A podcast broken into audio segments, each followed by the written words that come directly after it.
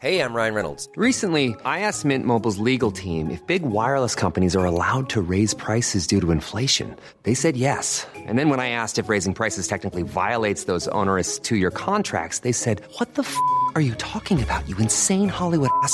F- So to recap, we're cutting the price of Mint Unlimited from $30 a month to just $15 a month. Give it a try at mintmobile.com slash switch. $45 upfront for three months plus taxes and fees. Promo rate for new customers for limited time. Unlimited more than 40 gigabytes per month. Slows. Full terms at mintmobile.com.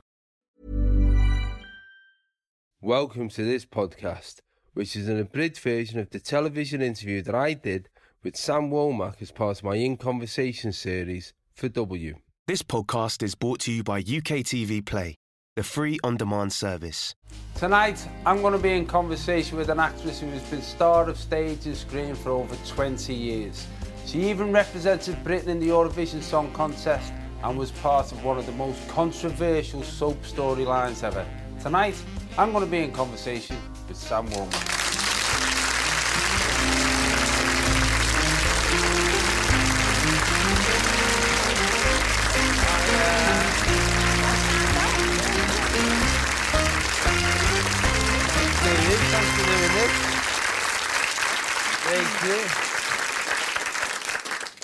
Thanks for doing this, Sam.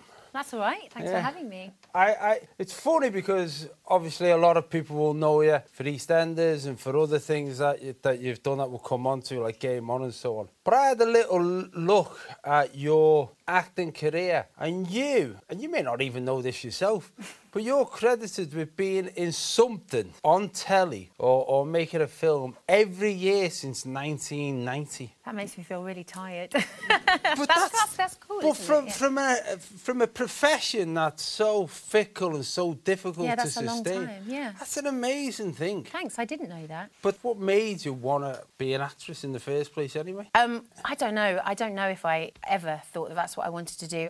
I spent a lot of time on cruise ships when I was younger. My grandmother was a choreographer for Cunard, and when my my family split, when my father left when I was about five, I spent a lot of time on the QE2, and that was in the 70s. So, you know, the QE2 in the 70s was this incredible playground of incredible wealth, talent.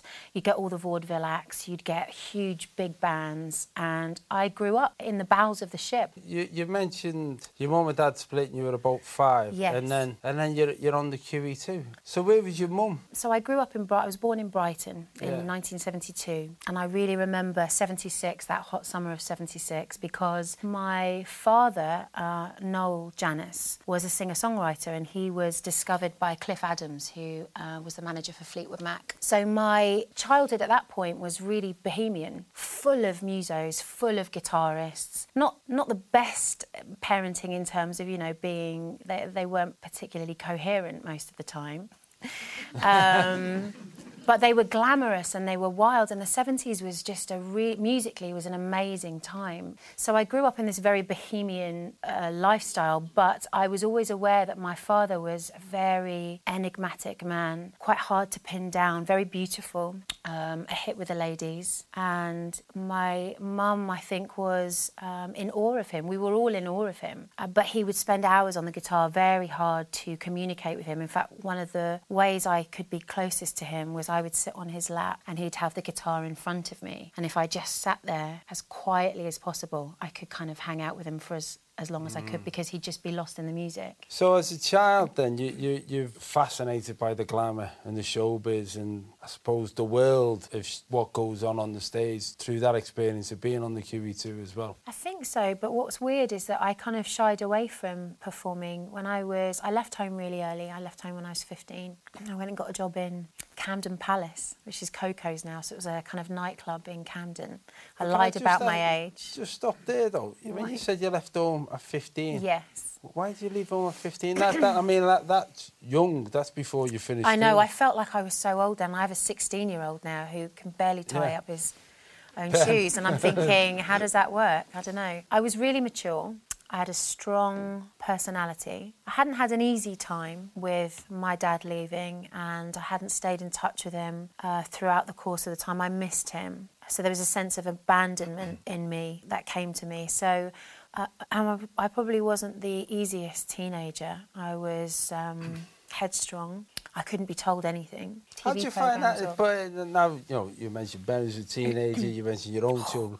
You've got a situation now where you've got people in your house doing exactly what you did. And Ben's me. Yeah. You know, Ben is me. It's like Oh, it's looking pain at myself. oh my! It's the most frightening thing I've ever I know, encountered. I know, it's that thing when you're arguing with your own kids and you know if you were them that you'd be saying exactly what they're saying Yeah. to you, and your dad would be telling them the same thing. That's Yeah, I, I know. find myself. I've become me dad, and I'm saying things to me kids, and as it's coming out my mouth, I'm thinking, I know my I dad kn- said that to me. Yeah, I think I've become my stepdad in because he was more of the disciplinarian than my mum, and I'm quite. I'm not. I'm not tough with Ben, but of the two of us, I'm probably the one that's harder on the kids. when I did the program, Who Do You Think You Are? It's a really weird experience, but what you start to do is you start to look at your family and the similar family traits that are with all of us. My family, every single one of them.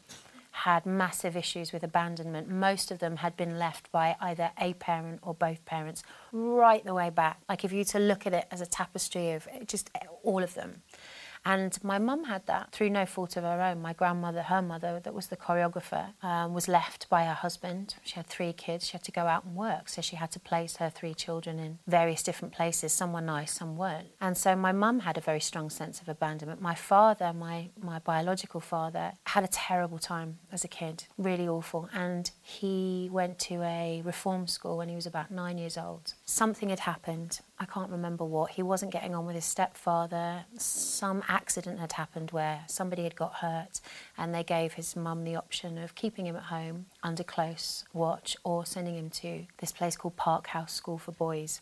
And he went there, and I and I I don't think he ever recovered from that place. He was beautiful. He looks very like my son, um, my father, very blonde, very very attractive but really sensitive, um, quite um, quite shy, and he went to a very very brutal place. And and I think that my dad always struggled with his sense of self belief after that place. And my father ended up taking his own life about five years ago when he battled with alcohol. Uh, Very typical of that time. A lot of those guitarists around Fleetwood Mac and whatever, there was a lot of drinking, there was a lot of drugs, and I think he just lost his way, you know. Even my stepfather was in a boarding school and was, was raised by Jesuit priests. So every single parent figure that I had had been abandoned, and their the parents family, before yeah. them, and their parents. So when I did Who Do You Think You Are, and I looked at it all, I was like, it was really shocking to me. But you, you'd had some degree of stability. Your dad had left, your stepdad had come in. There'd been a decade, okay, you'd moved around, but mm. your mum and stepdad were together. And then at 15, which like I think most parents would say that's a horrendously young age, you've left home. They were struggling with their own things and they'd had their own hardships because of their childhoods. So they were coming to terms with their own stuff and But there was the row, was the point where you said, I'm just leaving, I or did that- everyone go, that's the time that you went? I think I came back. There was a big argument in. We'd gone on a holiday in Turkey, and I came back, and I just thought it's just not working. So I packed my bags in, and just I moved in with a friend in Hendon, and then I left school. I thought I'm not doing this. This is stupid, and I did. I went out and got a job within three weeks. I completely lied about my age. I think I was almost running the bar at 16. I thought I was 21 or whatever. You got a job in a bar At Camden Palace. at 15. Yeah. This Sorry, like- Camden Palace, but it doesn't it doesn't exist anymore. They're not going to get into trouble. It's Koko's now. But I was earning a really good wage, and I got myself a flat in Maida Vale that had a that had a. down a bit. This, this is like some Dickensian story. No, it's Like not. you're a child. 15 Well, I, I, but I wasn't. You see, I was very, very impatient to just get out there and start working, and I did, So and I did what- well. Yeah, but it- yeah, which is fine. It's all right when you're saying, "Look, I'm going to leave the house now with my rucksack, and I'm going Black to do bags. well." but you leave the house and go, "Well, my 15-year-old daughter's gone." I mean, did your mum try and keep you, or Yeah, there was still contact and whatever, but they knew me well enough to know that if I'd made my mind up, there was not much that they could do about it. And like I said, my mum at that point had got quite ill. She'd had my sister, uh, Zoe, and she got quite sick. So she, they were dealing with their own stuff. And we were all arguing quite a lot then. So I think it was a relief to all of us just to give us all some space. By the way, I've got to tell you this. You mentioned your sister Zoe. Zoe. Yeah, if you ever look into into you, if you ever Google you. Oh, it- no. No, it's no. Is this, yeah, the, yeah. is this the Janus? Is that What? the sibling? Yeah. you- I can't believe you've seen I know, I couldn't believe. Tell everybody what it is. on Wikipedia, my father's name was Noel because he was born on Christmas Day, but his second name was Janus. And so they've got on Wikipedia that I had a sibling called Hugh. You have to. Hugh Janus. Hugh Janus. So literally, still on I there, am I not think it's kidding. still on Yeah, there. Cameron, the producer, and, and Karen, the researchers go, look, we, we've got a problem because I think there's only one sibling, but there's another one here called Hugh. I mean, she was, said Hugh J. No, there's, that's It's a joke. so innit? I, th- I think it might be a joke. Hugh I do remember um, I was doing Grease years. I think I was 17. I was doing Grease at the Dominion, and uh, they had it was Shane Richie was doing it at the time with me, and they had our names. You know, Shane, Samantha, Richie, Janus, and the J had fallen off. Janice. So I think he either suggested it or did it. Took the R off Richie, so it said Itchy Anus. That's actually true. You know, so I changed when I got married. The second time I changed my name to Womack as you because there's far less comedy value. The- you said you left home at 15, got a job in a bar, and you, in your words, you said you did well. I and did you well. did well. Between leaving the house with the rucksack and the bag and going to your friend's house, uh, and three years to your age of 18, yeah. you've then entered the Eurovision Song Contest. Okay, that makes no sense. I see how you. I see where you're going with this. Yeah, that, makes exactly. No sense. Okay. there- there's a little bit there that if this was a job interview, I'd say your CV doesn't add up in this Okay, okay. So I did really well in Camden Palace. I earned really good money. I got myself a beautiful flat, Clive Court in Maida beautiful ported block. I was earning so much money, being really responsible. And then at 16, 16 and a half, I met a very good looking, uh, handsome, but totally dodgy boyfriend. Can't think of another way say it, dodgy boyfriend. And he was really bad news. And we, there's a year that I just, I don't even think about in South London. We moved to Penge. He got me out of Camden Palace and I went to live with him and things just got really bad from there. He was really controlling. Uh, how do you mean bad? Well, he was just controlling. He was, I think, quite jealous, and it was just a very bad year for me.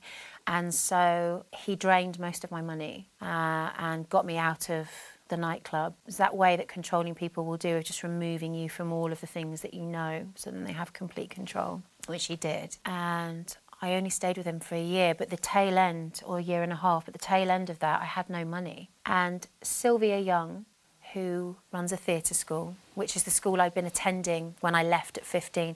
Sylvia was a kind of an incredible figure in my life. She always believed in me from day one, and she popped up throughout periods of my life, always, just when I needed her, and went. And the Eurovision was a gig. It was a paid gig. I needed the money because he was taking everything. And she said, Well, I've got this session singer that will pay you to come and sing a song. Just session it, just come into the studio. So I rocked up, totally disinterested in what I was doing, just wanted the money and then was going to go back to Penge. and, uh, and as I walked in, whoever the writer was, I forget his name now, said, Wow, do you want to sing the song? And I was like, Is it more money? and uh, they said, Yeah, if you win, it will be more money. And I walked into that situation completely unassuming. Like it was over there, and I'm making phone calls and sorting out paying my rent and whatever. And I'm saying, Yeah, yeah, it's fine.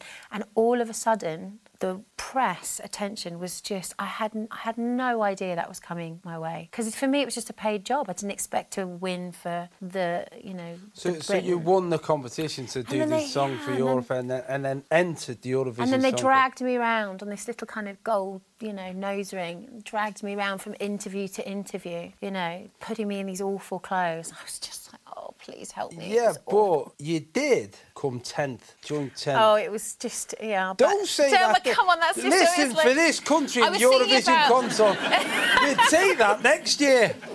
You're on the left side of the board. We I- haven't I seen know. that for years. so, also at this time, you know, you, you did a lot. Of, you started being asked to do modelling. Yeah, you so f- yeah. the FHM cover Yeah. and so on. So that came slightly later. So FHM kind of came with the Game On territory. Yeah. So that started this profile, and very quickly, lots of work was coming in. I'd got rid of the dodgy boyfriend, you'd be pleased to know. So I was concentrating then on just kind of making a career for myself. But still, I, I wasn't very focused. I didn't have this kind of burning ambition. I just wanted to be safe. I wanted to be okay. I wanted to have a home. And But- so somewhere along the line, all this work started coming. But I'm not sure if I ever really appreciated the work that came my way. I did it, and I did it to the best of my ability. But what work was it? Because that's you being a pop star, and then shortly afterwards, you don't seem to have done a lot of pop star work. You seem to have gone Well, then the acting almost works- simultaneous into acting. Yeah, well, the, so I was with an agency at that time with Sylvia's, and with at that time things like Jekyll and Hyde with Michael Caine came Yeah. in, a John le Carre novel that was being televised with Ronald Pickup.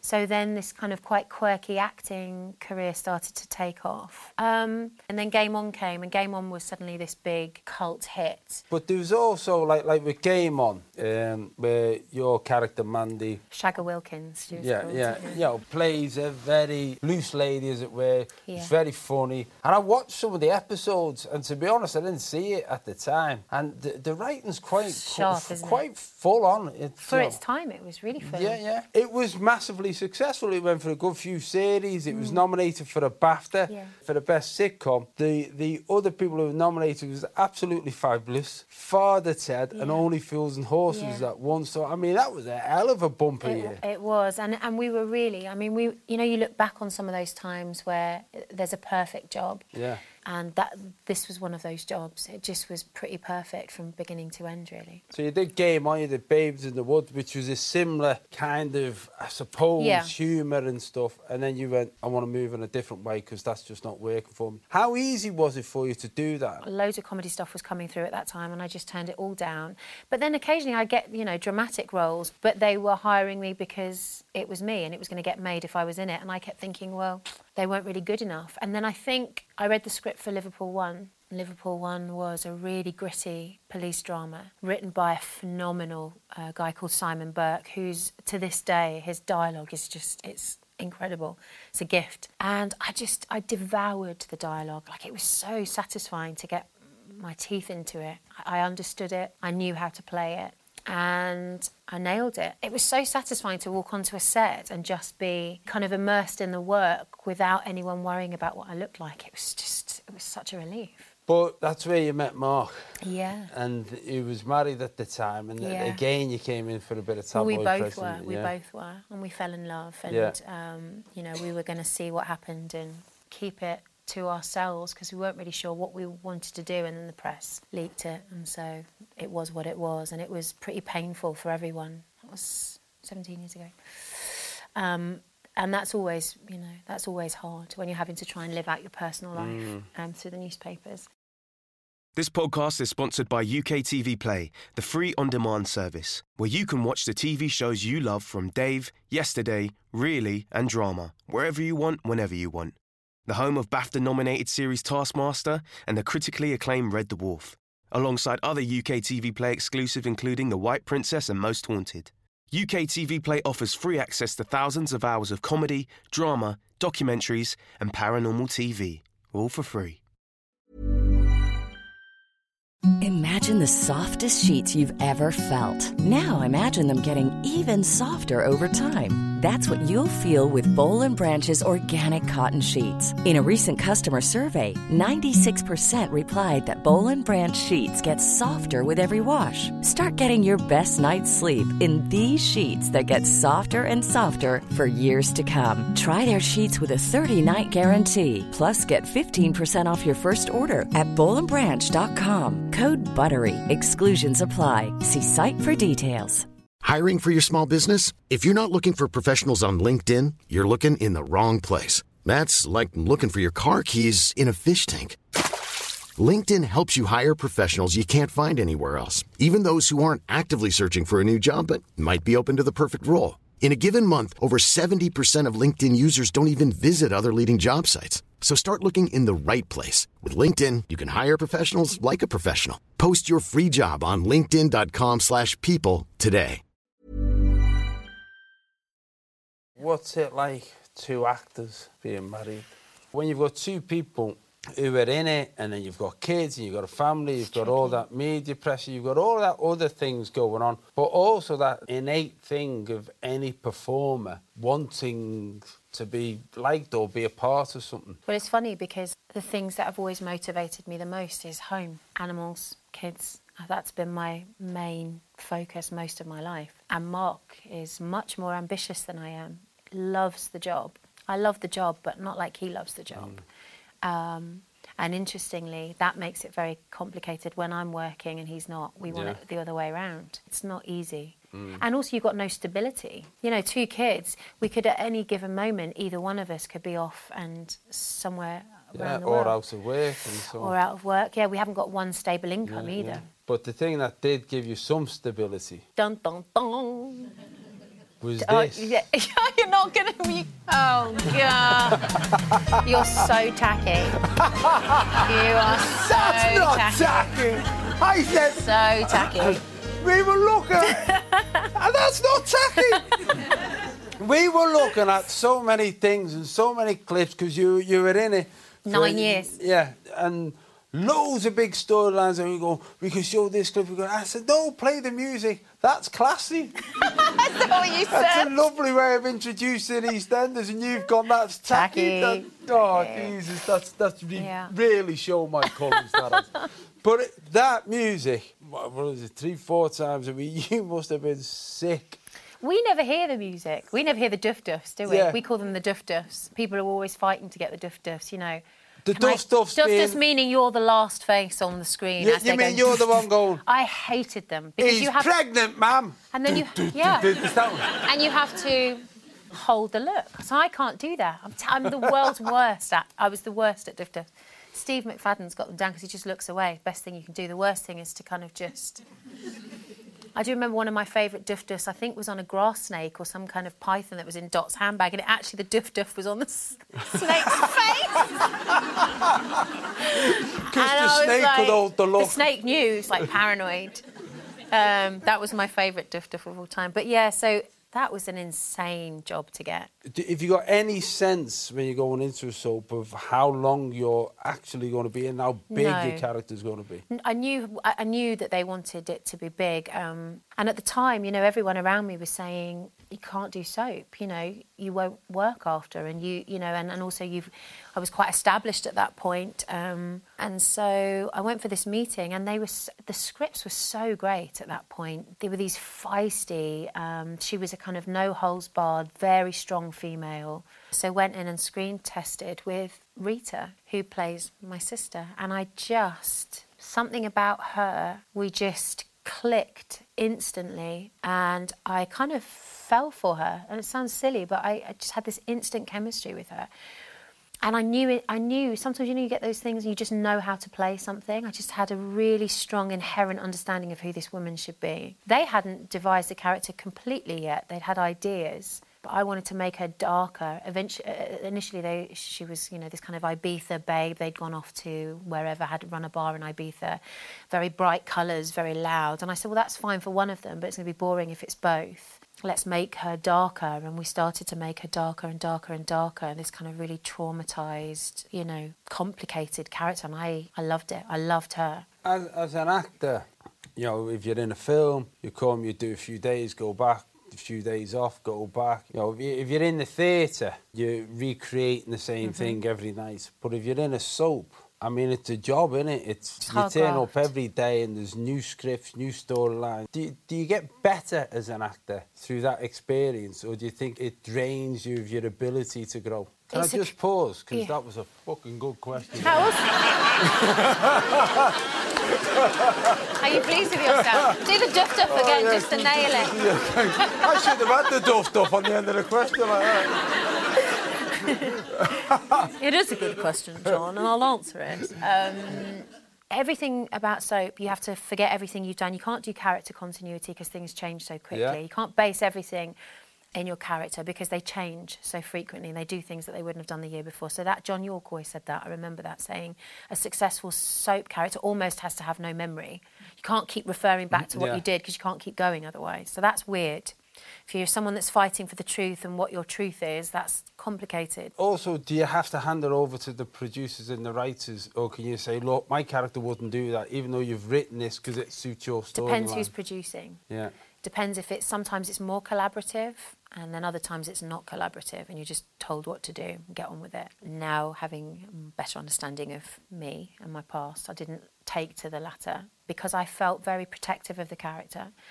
Uh, and so I was nervous when the sensationalism started to kind of come too frequently, you know.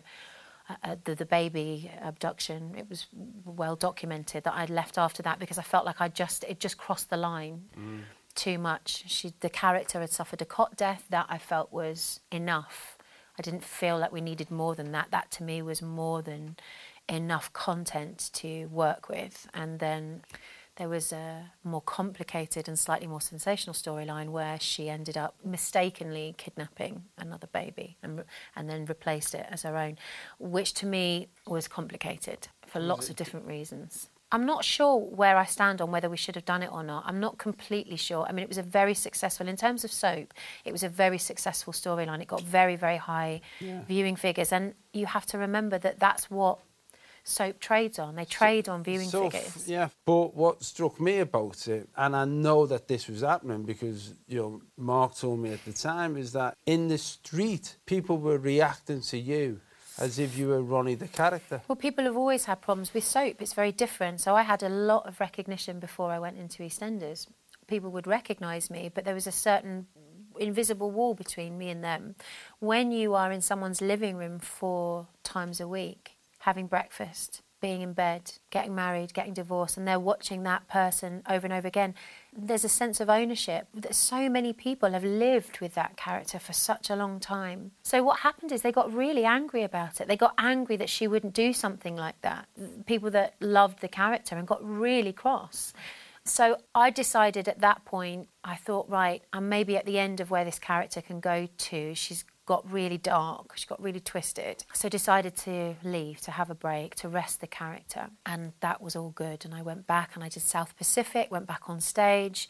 Um, and so, anyway, when I went back the second time, I'd asked if she could not be as dark. I said I'd go back a year later or a year and a half later, but didn't want to go into any of that dark, sensational stuff for a while.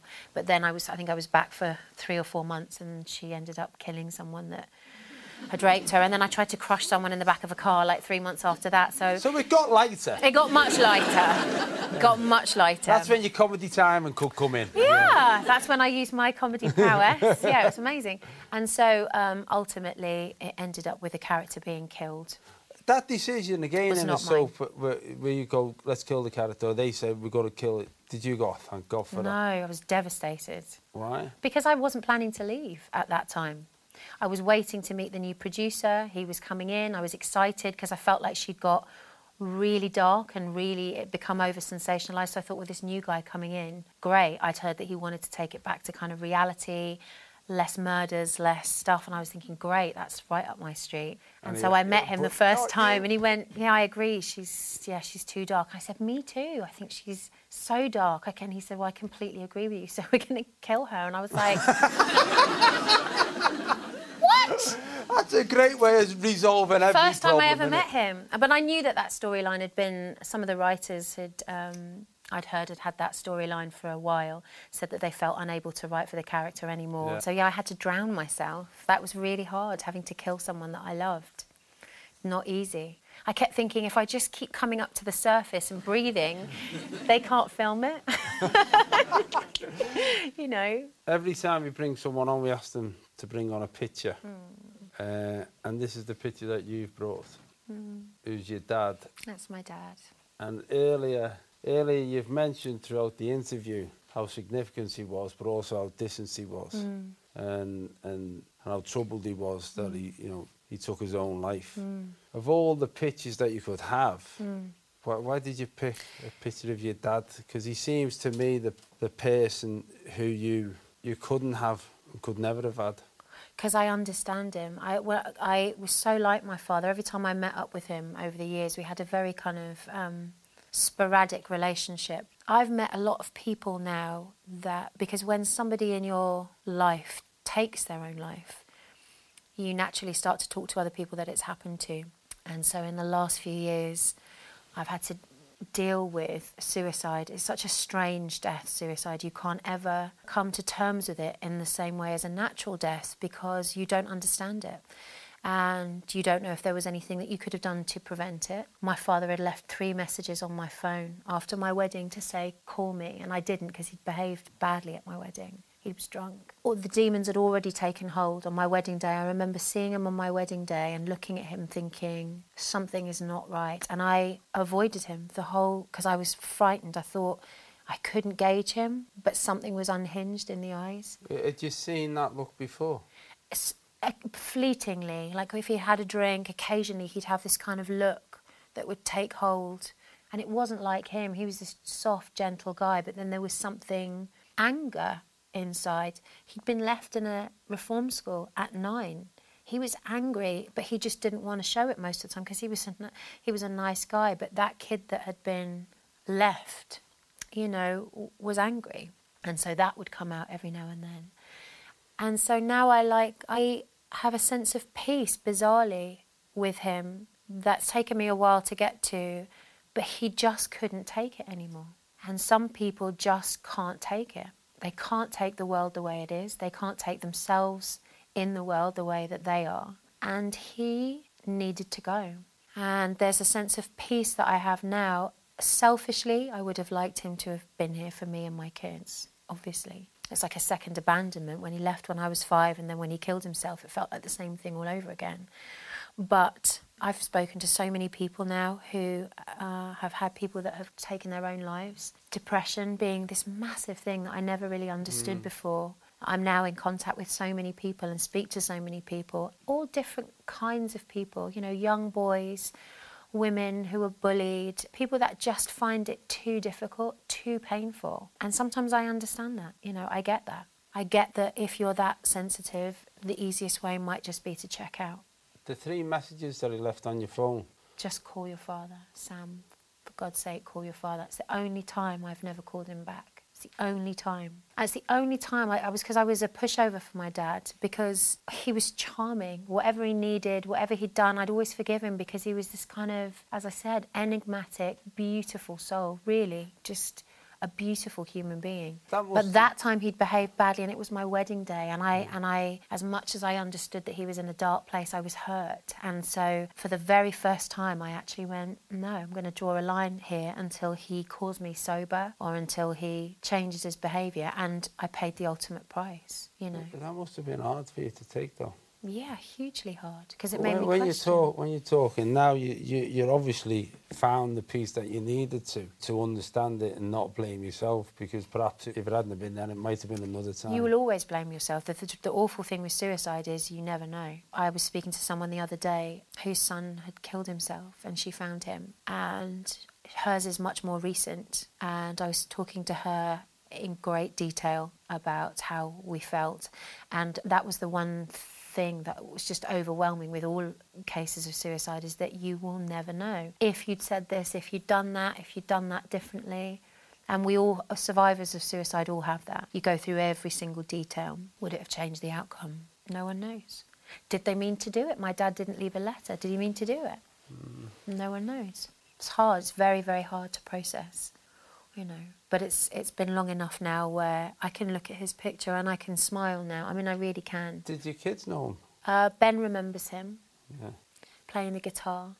That was him at his best. He'd just sit down and play the guitar.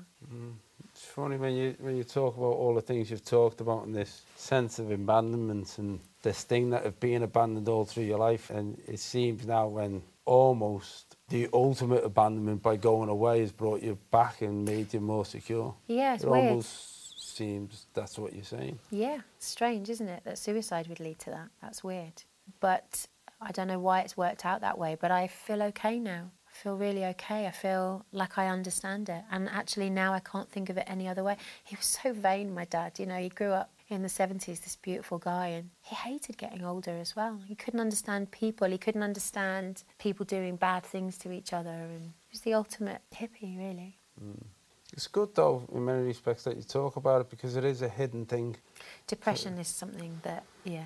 Depression is, but people are talking about that more. The ultimate penalty that some people pay for their own sensitivity Mm. Yeah. i- is, taking their own life at Yeah. times, if that's the reason why they do it. And it's often seen as a death of shame and no one talks about it. And I think for many people, they'll get some relief that somebody like you's been prepared to talk openly and honestly I hope it. so. Well, I don't know how else to finish this evening apart from saying, Sam, honestly, that's been a wonderful conversation. Thank Really, Sam. you. Come on,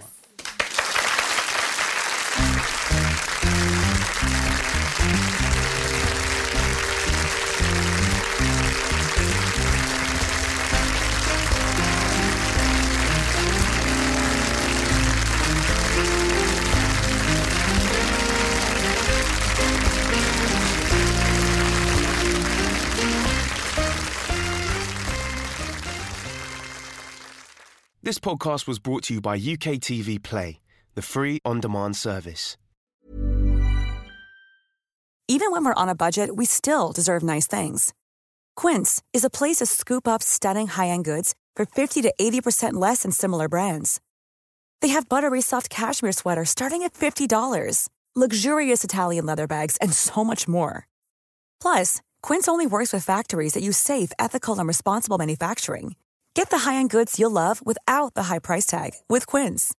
Go to quince.com/style for free shipping and 365-day returns.